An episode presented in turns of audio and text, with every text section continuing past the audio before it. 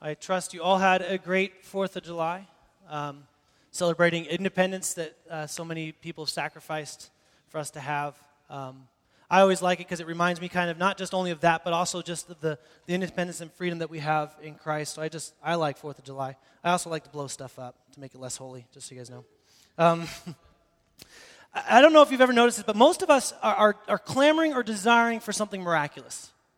Right? Like you, you have this desire in you to see something amazing. You, you desire to, to see a miracle. Um, in fact, some of us, when it comes to, comes to God and, and, and things with Him, we, we are dying to see Him do something in our life. We want, we want to see something amazing and something, something big. And I think the problem is, is that a lot of times, because of that, we, we miss some of the very basic foundational miracles that He's done on us because we're looking for something new. And I don't know if you, you know, as a kid, you get excited, and as you get older, like the same things that brought you excitement when you were little, they, they just don't bring you excitement anymore. When I was, we were out camping this week, and there's a hot spring, and I was throwing my kids up in the air, and just throwing them straight up and down was, was fun, and they enjoyed it. But then, you know, it's like, hey, now flip me, and, and do all these things. I basically threw out my back trying to throw my kids up and down. But what was interesting is as I was doing that, the kids were loving it. And at first, I'm doing it, you know, you know, mom and everyone's got their camera out, like this is great, great, you know, fun stuff to show. But as a, the, even though my daughters could have said over and over and over and over and over and over again, the adults kind of just moved on. Like it was neat at first, seeing a kid fly in the air, but it kind of gets boring and old. You know, they don't drown, they don't die, which is good, but nothing really exciting happens outside of that. And so, I think the problem is that most of us we, we lose excitement so quickly. We, we, we run from miraculous things so quickly. And, and I think, honestly, it's interesting. If, if, if we were more like a child, I, I think it, it's safe to say that we would probably enjoy things a lot more for a lot longer. Any of you have kids right now, like I said, that you can do the same thing over and over and over again. They're amazed by a butterfly. When I see, yeah, I've seen hundreds of butterflies. You know, they're amazed by the simplest things. And I think in a lot of ways, in a lot of, in a lot of things, we, we need to be more like children. But I think when it comes to miracles in life, I think this is one of the areas that we struggle the most with God. In fact, some of you in here right now are saying, I won't believe. I do not believe God because he hasn't done blank, blank, or blank. Or I will believe you, God, if you will do this, this, or this. We have these, we have these exceptions of, of, of wanting to see God do something amazing. It's like, yeah, okay, God, you, you saved me, that's cool, everything's good there, but, but I really want a spouse. If you really loved me, I would do this. And some of us were battling depression and anxiousness and all sorts of other things because, because we're hoping for something that God to give to us, but yet He hasn't given it to us yet. Or we haven't received it from Him yet. And so we're, we're withholding our life of surrender with Him because He hasn't done for us something amazing. And we see it in the scriptures over and over and over again. Mir- miracles happen, amazing things happen, yet people still don't believe. And so, what would make it different for us today? So if you have your Bibles, turn with me to Matthew chapter 9. This is where we are today. You remember, Jesus had just run a quick little errand. He left Capernaum, which is his home city. Even though he was from Nazareth, he is residing in Capernaum. This is actually a, um, a, a present day picture of the second century synagogue in Capernaum. There's the first century stones right below this. Um, and in Capernaum, it's on the Sea of Galilee. He had just, Nazareth is kind of over here from the Sea of Galilee, and then he was just in the Gadarenes over here. And he had just gone over there, calmed the storm, met the guy with the demon possession, told him and, and healed him, and then he's now come back into Capernaum. And just before he left Capernaum, don't forget, he, he had done a bunch of amazing miracles. He touched a leper and healed him on the spot in front of people. He had healed the centurion's servant from a long distance, and, and Peter's mother in law, he had healed her. And so he's, he's already started to create this buzz about him. And so when he shows up to Capernaum, the Gospels of Luke and Mark give us a little bit more of this story. Um, Mark chapter 2 and Luke 5, if you want to go read it. And he basically shows up, and the crowds are already assembling like Jesus is back. And so that's where we're going to pick up on chapter 9, verse 1. And getting into the boat, he crossed over and came into his own city, Capernaum. And behold, some people brought to him a paralytic lying on a bed.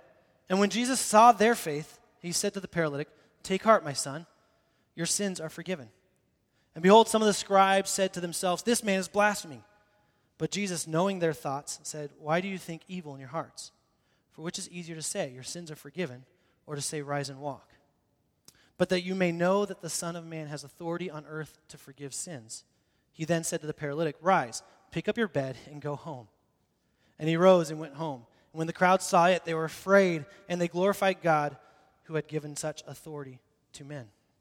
And so the Gospel of Mark and Luke tell us that this is a little bit different, where in Capernaum, there, there were a bunch of people, and Jesus is teaching at this point in, in a house. He's just hanging out in a house, and there's a bunch of people around. In fact, it tells us that, that scribes and Pharisees have made their way all the way from Jerusalem, it's about 13 miles from here, to start hearing what Jesus was teaching. And so he's, there's buzz that's gone all over Israel, starting to spread about what Jesus is doing and who he is. And he's in this house teaching, and the house is so full that, that these guys, these friends of this paralytic, can't get in.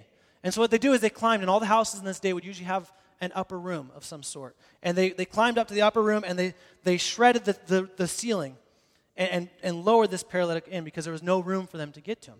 I always, I don't know if you do this, but when I read stories, I kind of try and picture it. Now, I picture it not being super loud because Jesus is teaching. But Matthew doesn't really give us much other than it's like they lowered him through the roof. Do you think that maybe someone might have heard or stuff was falling from the roof? Like, what's going on up here? But either way, just drops in, and all of a sudden, this paralytic, like this guy's sitting right before him, and he's just laying before him. And a few things that are, that are happening here are, are just amazing. So I want to kind of define a couple things, and then we're going to come back to the story and kind of go through it in slow motion a little bit. First thing is, is that, that Jesus, Jesus does um, something that is, is amazing. He says, when this guy gets dropped down, he says, Take heart or, or take courage. Don't be afraid. And that is such a huge statement for him to say. Mainly because anyone in this day and age believed, and, and, and, some still to this day believe, but most predominantly at this time, any ailment or disease or, or, or um, deformity was a result of sin. And so they all believe that, that the sin of this man or the sin of um, his, his ancestors is why he is, a, is, is paralyzed. And we believe this man was probably quadriplegic, so he couldn't move his hands or his legs. He, he maybe could have talked, maybe he couldn't have. We don't know that. that this, the, the, story, the account isn't clear enough on that. But either way, he would have believed because he had been ostracized by, by, by everyone in the community. People would stay away from him. It's obviously that this, is, this man is, is of sin or of his ancestor's sin, and so God has punished him and created this deformity on him. And that was a common belief. And so here's this guy, this, this quadriplegic that has these friends. They had to have been good friends of his because it, it was, I mean, they wouldn't have put the effort in. Like I said, most people would have just ignored anyone in this level. They would have just been on the side of the road begging, and, and people would have kept their distance from him, maybe throwing a, a, a buck or two their way every now and then. And these guys lower them, lower him down, and, and he's being dropped in amongst Jesus, who has this, this stigma about him, and scribes and Pharisees. And they were the first people to tell him what he had done wrong and why he was a quadriplegic or why he was paralyzed. They were the first people to point out this man doesn't belong in society. He's a lower class person. And here's this, this quadriplegic. They can't get him to Jesus. And so, in the most obvious and awkward way ever, they like stop the room by dropping him in through the ceiling. And so, when Jesus utters these words, I think it's a, it's a, it's a tender thing he does. Take heart. Don't be afraid. Don't be afraid. And then he says, Your sins are forgiven. Which is so intriguing because here the scribes are the first people that we it's important to know that they, they thought these things and Jesus knowing their thoughts. I think that's an interesting thing to, to take, take, take note of. Jesus knew their thoughts without them even seeing anything. And then he hears their thoughts and says, Why do you think evil? See, the, the scribes knew that God was the only one that could forgive sins. And so they're saying he's blasphemy. He's trying to forgive sins, and only God can do it. And you know what? The scribes were right. God is the only one that could forgive sins. They were just wrong in who Jesus was. And they were upset and they get all mad about this. And then he asks this rhetorical question. He's like, What's easier to do? Say your sins are forgiven or get up and walk? And I love rhetorical questions from Jesus because they always come with like a smack at the end of it, right? Rhetorical question. Like, if I say his sins are forgiven, there's, I get it. None of you know if his sins really are forgiven. But, and then he says, But so you know, so you know that the Son of Man, which is a, a, a term of humility that Jesus uses predominantly for himself in Matthew, the Son of Man has the power to forgive sins. Hey, dude, get up, walk, get out here, go home. And the guy stands up and walks and, and leaves. And, and everyone's like, whoa. And they were afraid. And that word is, is where we get, it's a Greek word where we get phobia. And that word actually can be used a number of ways. First is, is true fear, or more of a reverential awe, of amazement. And that's where this was. And I love that Jesus had just taught, do your, you know, let your light shine before men so they'll glorify your God who's in heaven. And what does it say right here? They glorified God. They glorified God. So here Jesus does this miracle. But see, I can't help but think that everyone in that room missed the point. Everyone missed the point. And I feel like the same thing, we missed the same point. So we're going to go back to it again, and I, we'll just pause in a moment. Here are these four friends that have, you know, carried this guy, which wasn't, wasn't light. It wasn't like they had an easy way. There were no wheelchairs or no ra- handicap ramps in this place. Like it was, they, they had to they carry this guy from wherever he was to Jesus.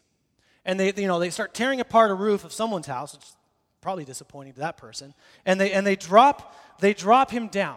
And they're expecting, the friends have faith. We see that Jesus says, because of your faith. And he's actually talking to the, to the friends, because of your faith, your sins are forgiven. Which is interesting because I feel like at that moment we could have one of three reactions. We know one of them, right? The scribes. Instant judgment. What? You can't forgive sins. And this is the guy that just had healed a bunch of people, calmed nature, made demons leave into Bacon, and Bacon went into the, into the, into the lake. And he's, I mean, he's like, he's all about like doing all these amazing things. And then they go, wait, you can't do that. And so there's this instant judgment on him. The scribes are like, I, I know, like, I have this religious belief, and this is what's right. And Jesus, you just did something that doesn't make sense. And therefore, instead of learning, instead of posturing myself in humility, I'm right, and therefore you're wrong. You're blaspheming. That's one way you can react to Jesus in this. And the second way is I can't, I can't help but think of the friends. And this is me reading into this, so for what it's worth, like, you guys don't put a lot of weight on this. You can kind of have it however you want. But I think sometimes there's no detail because it's fun for us to do that. But if I'm these four friends and it's hot in Israel and you're, you're, you're, you're lugging this dude that you, you care enough about to see him walk again, and you drop him, you, you know, you tear apart someone's roof and you drop him in the middle and you're, you know, you're about ready to be made fun of by a bunch of people, I can't help but think if, they, if, if the first thing they heard is, your sins are forgiven, going, what? You got to be kidding me. We drug this dude all the way over here to hear you say your sins are forgiven. We want him to walk, Jesus. Come on, dude. I can't help but think maybe the friends would have been disappointed in that first thing. They didn't bring him to get his sins forgiven, they brought him so he could walk. And Jesus says, Your sins are forgiven. And then, the, and then there's the paralytic, the person himself, completely humiliated, been an outcast his whole life, and he's dropped in front of the Pharisees and the scribes that have hurled judgment upon judgment upon judgment upon how he is unclean, how he is of sin, how he's not welcome in the temple, how he's not welcome to worship God. And, and they drop him down and he says, Your sins are forgiven. I feel like the paralytic could have gone one of two ways. Maybe the first one was relief. For the first time, he believes, okay, thank you. All this time, all these, these sins that have been on me, maybe he felt relief. Or Maybe he was like, You got to be kidding me. I want to walk, Jesus. Come on, dude. Like, let's make this happen. Either way, we're not sure what happens, but the point is, I think everyone misses the point. I think every one of us missed the point. See, because everyone wanted to see Jesus do a miraculous thing, and he did one of the most miraculous things that he's ever done and is continuing to do in this world, and that is the forgiveness of sins. See, but most of us in here, we think about Jesus like, yeah, you know, at, at youth camp or at one time, or I've been raised in the church, or, you know, I came at whatever, and it was a cool emotional experience. I accepted God as my Savior, and boom, we moved on. And now we're like, okay, God, do some miraculous. Let's see you work in my finances. Let's see you work in my relationships. Let's see you work in all this. And not that any of those things are bad, but we just kind of move on, just like everyone in this story did. Oh, neat, sins are forgiven. That's weird. Make him walk, Jesus. Come on, do the miracle. And it's interesting. Jesus, Matthew's laid out Jesus in this point. We've seen that he has the authority of the genealogy, has authority through teaching, he has authority over healing, he has authority over demons. We see him, we see him defeat Satan and temptations. Like Matthew is laying out Jesus as his king, and it comes to sins. And now he says he has authority to forgive sins. But see, for most of us, that's, that's neat.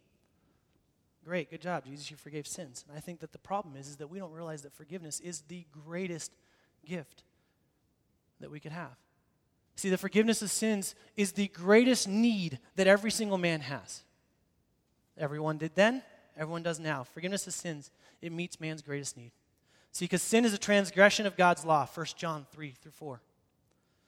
God's, it, it, stains, it defiles and stains God's image in man and, and, and aligns him with Satan's image. John 6 70. Sin is hostility and rebellion against God. Leviticus 26, 27, or 1 Timothy 1 9. It's ingratitude towards God. Joshua 2 10 through 12. Incurable by men. Jeremiah 13 23. Affects every single person. Romans 3 23. Brings us under the wrath of God. Ephesians 2 2 through 3. And is so persistent that a follower of Jesus, I have to continue to fight against it to keep it from my life. Romans 7 19. It, it, it brings emptiness. Romans 8 20. It subjects man to trouble. Job 5 7. It gives us a lack of peace. Isaiah 57 20, 21. And eternal separation from God for an unrepentant sinner. 2 Thessalonians 1 9. And you hear this, and you hear this stuff about sin, you're like, oh, yeah, man, that's, that's some hard stuff, but whew, I'm good to go. I got my insurance policy. And Jesus is my Savior. And I think what, what happens is that there's two hindrances to forgiveness of sin. First one is that I don't believe I need it. I have a pretty good life. I lay me up against someone else, like, dude, I'm not doing that, that, or that, so I'm obviously doing better off. So I wanted to share a story from my past with you guys. I shared this story six years ago at a youth group and had leaders and kids hating me afterwards. So I'm going to share it here and hopefully get a different response. But when I was growing up, I, I, wasn't raised in the church. My parents, I was raised Greek Orthodox, so literally everything was Greek to me. Um, didn't hear it, didn't understand it. and we left the church when I was young and didn't spend any time in the church. And I was a pretty good kid, didn't get into drugs, loved sports, and did all that stuff. Um, but there was still something wrong with me. And I think, I think if we're honest, we all can kind of sense that in ourselves. There's just something missing. Like, despite how good we want to be, we still find ourselves just angry or bitter or hurtful or selfish. And those of you know me, I, I grew up playing soccer. Um, I am a terrible baseball player and thrower. I can't throw worth a, a like anything. Um, and so that's important for the story. So if you wanted me to hit something with my arm, um, you know, one in ten times in my entire life probably it's happened where I've thrown something and actually hit what I was aiming for. Um, but we were playing dodgeball in seventh grade, and I grew up in Boise, downtown here, and so I went to the same school, Longfellow Elementary, then North Junior High, and then Boise High School. And so the people that kind of grew up around me, we kind of grew up together. And there's this one kid, Doug, and I didn't, I didn't know much of his past, but Doug, here's the thing about Doug. He always was smiling. I mean, always smiling. And Doug was about 100 pounds overweight in second grade. He was just a really, really big boy. He was always a big boy, and I didn't know until later on, but his parents had basically given up on him, and so his grandma was the one that was raising him. And here's the thing about Doug he wanted so bad to fit in. I mean, he wanted so bad to fit in. He was, you know, he would do anything he could to fit in, he was so nice. He would, he would give of his money, he had no money, he would give of his time, he would, he would do everything he possibly could to be liked. And then there was me, who was, um, had a good family. I, I liked popularity, and I thought I was cool, and so I would at the expense of others at times trying to be cool. And not always, not always would I do that. I, didn't, I wasn't this bully or anything, but, but at the times I would just try and be funny and, and at the expense of someone else, hoping to be liked by more. And so here comes dodgeball. And we're in the middle of dodgeball. Now, back in, when I was in seventh grade, they played with real, you know, like the boom, made the nice, awesome sound when you tag someone, you know, like the kind of heavy things. And the rules were no headshots, which no one ever followed. You know, oh, I didn't mean to throw it that high, which for me was usually the truth, but they didn't believe that. But here I was, and we were playing, and Doug, because of his size and his speed, he was, he was usually out first. And so he was out and on the side of the gym. And I looked at my friend Brandon and JR, and I'm like, watch this, I'm going to hit Doug. And one of 10 times I've actually hit something I threw. I leaned back as hard as I could. Doug wasn't even looking. And just wung that ball. I mean, flung it as hard as I could and tagged him right across the side of the face. You know, and just, I mean, just knocked him on the ground. He started crying. We all laughed at his expense. And he just was totally embarrassed. Now, I wasn't a bad kid, but that is gross. That is sickness and darkness inside of me that needs to be purged. I didn't get in drugs and I didn't, you know, get a bunch of girls pregnant and I wasn't running away. But that right there is sick darkness to treat someone else that's made in God's image that way.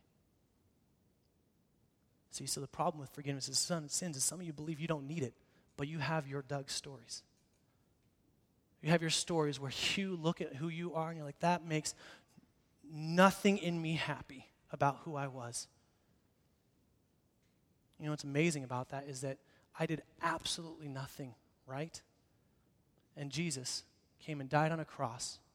And the wrath and the judgment that I deserve for things like Doug and many other instances was poured out on Jesus Christ in my place and in your place.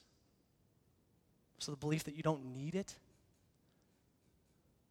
is just sick. To make a story, because everyone likes happy endings, my 10 year reunion was like six months after that me telling that story to the youth, and the youth made me promise that I would seek forgiveness from him. And I saw that Doug was at the thing, and I went up to Doug and I was like, "Dude, I got to tell you, I did this, and I was so sorry." He's like, "Dude, totally like Doug, fashion still as nice as could be. Totally forgive it. I don't remember. Everyone was jerks. Don't worry about it. It's totally cool. Move on." but the reason why I tell you that is because a lot of you in here believe you don't need forgiveness. You maybe don't say that. You maybe don't like want to verbalize that, but you live as if you never really needed forgiveness and you're good enough. That's a lie. That's a lie. Every single one of us is in need. I had two good parents, I had great, great in school, did great in sports, had all those things, had everything I needed, yet I was still sick and gross inside because I had hatred and selfish ambition, and I was willing to defile God's image so that I could look better. My reputation was more important. That's sin.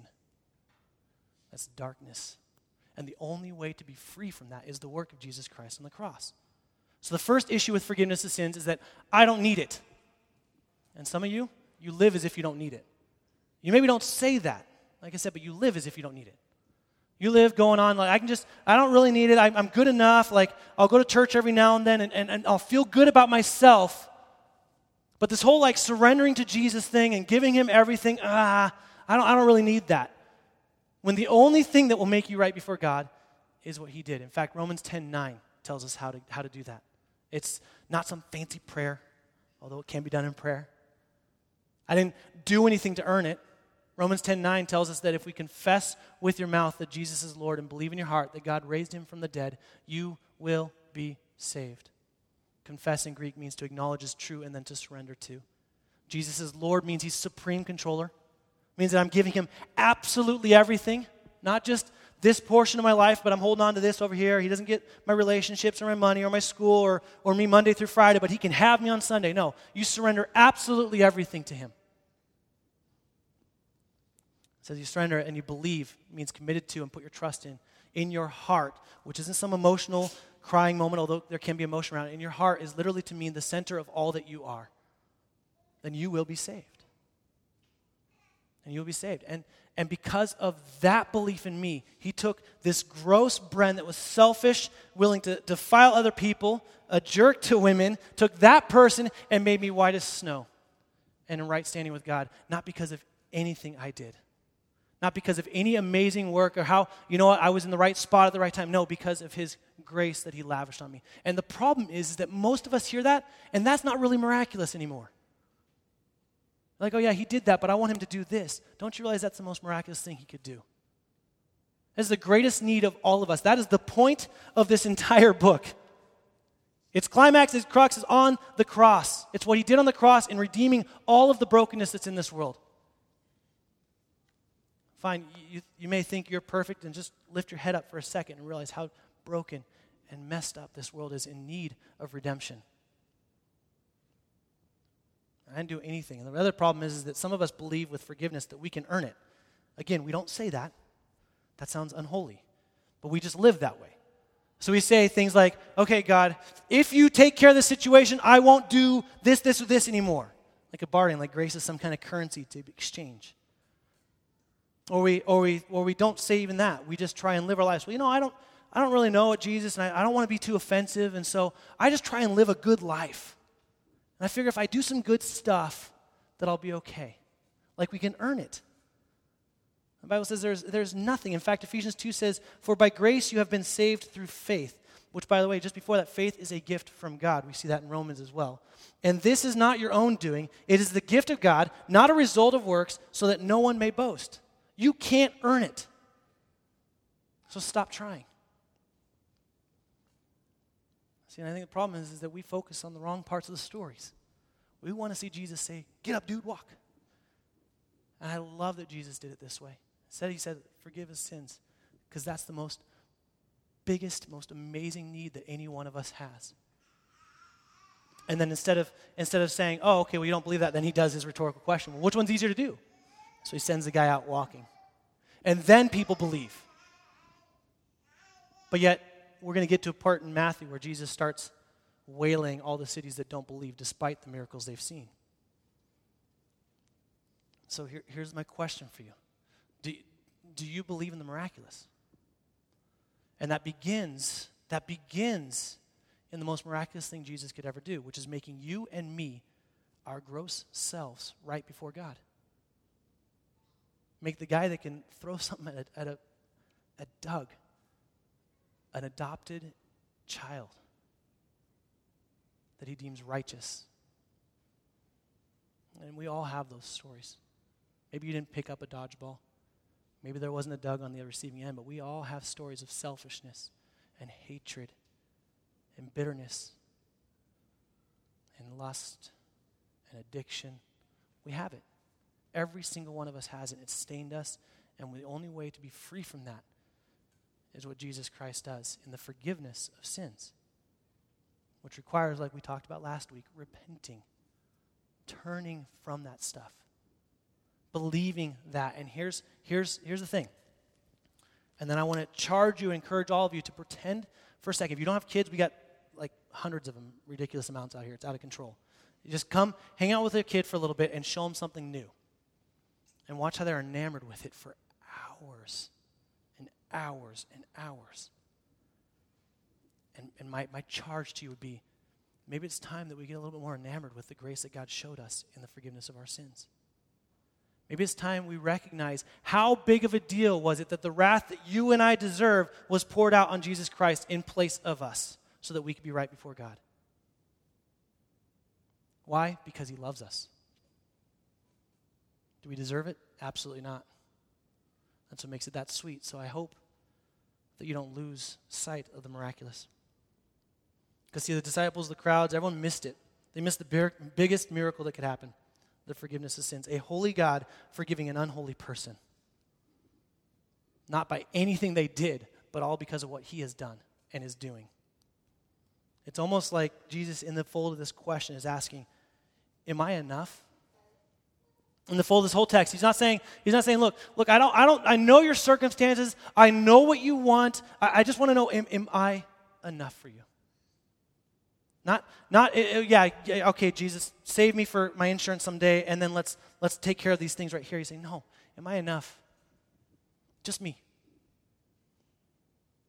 And my bet is in a room this size that most of us would want to say that, but again, our lives show differently. We treat Jesus as some insurance policy and don't realize that he's saying, Today, you can be a part of my kingdom today on earth as it is in heaven. You can be a part of bringing this, this news, this, this light, this grace to the world today, or, or you can just use it as an insurance policy, not really see the forgiveness of your sins as that miraculous of a thing because you are pretty awesome as it is, and pretend like what he did for you is nothing. When he spent years upon years investing in a plan to make everything right, to undo the works to make this world a new place. Let me pray. The band's going to come up. God, thank you for. Thank you for your word. God, in a, in a room this size, um, it's probably safe to say that there are some here that, that, that just don't want to surrender to you. They like the idea of you. They like uh, kind of roaming around like a, a bee around a, a, hive. But they just, they really have no desire to surrender. God, would you just, um, I guess I pray in, in, a, in a loving way, would you wreak havoc on their heart? Um, would you just uh, overwhelm them with your love, with your grace? Overwhelm them with um, the fact that they can't earn that? Overwhelm them that, they, that you don't love some future version of them, you love them right where they're at? And that you are not done with any of us. God, for those in the room that have experienced the miracle of forgiveness of sins, even in my life this last week as I reflected on all the gross stories of my past and even the gross stories of the present in my life, God where I've needed your grace so presently, so, so lavish like you promised. Can't help but think of how, how um, horrific life would be apart from you. Man, how, how, how ugly I was apart from you. Forgive me for forgetting the miraculous of what you've done for me. Forgive us for forgetting that miraculous thing. Forgive us for, for wanting more when really it's, it's so much less than what you've already done. Now, for those in the room that, that come, I feel like we can, we can approach you in so many different ways. Maybe some of them here are, are religious. They're like scribes saying, I don't know if this is right. And they're just laying down battles on, on, on internet or, or want to be right all the time. God, would you break them of the religious religiosity? Would you bring them to the relationship with you? And for those that, that maybe think they're hoping for more, but really what they're wanting is, is, is, is a life with you, would you remind them that it's just a surrender away? God, we love you and we thank you for what you did through Jesus Christ on the cross for us in our place. Forgive us for forgetting how incredibly huge of an event that is. How everything in our life, everything in this world, everything in the Bible circles around that event right there, God. A salvation that, that First Peter tells us that when it happened, the angels leaned over, stopped praising you, leaned over to look and gaze upon what was happening. Something so big it took all of their attention. Something so big that you spent prophet after prophet giving their life to, to tell about it. Something so big that you did it for those that are your children now adopted into your home. So may we live in that. May we live in that miracle, God. Not expecting more from you, but realizing you've already done it all. And would you guide us and lead us to live by your Spirit to bring more glory and honor to your Son, Jesus Christ. It's in His name we pray. Amen.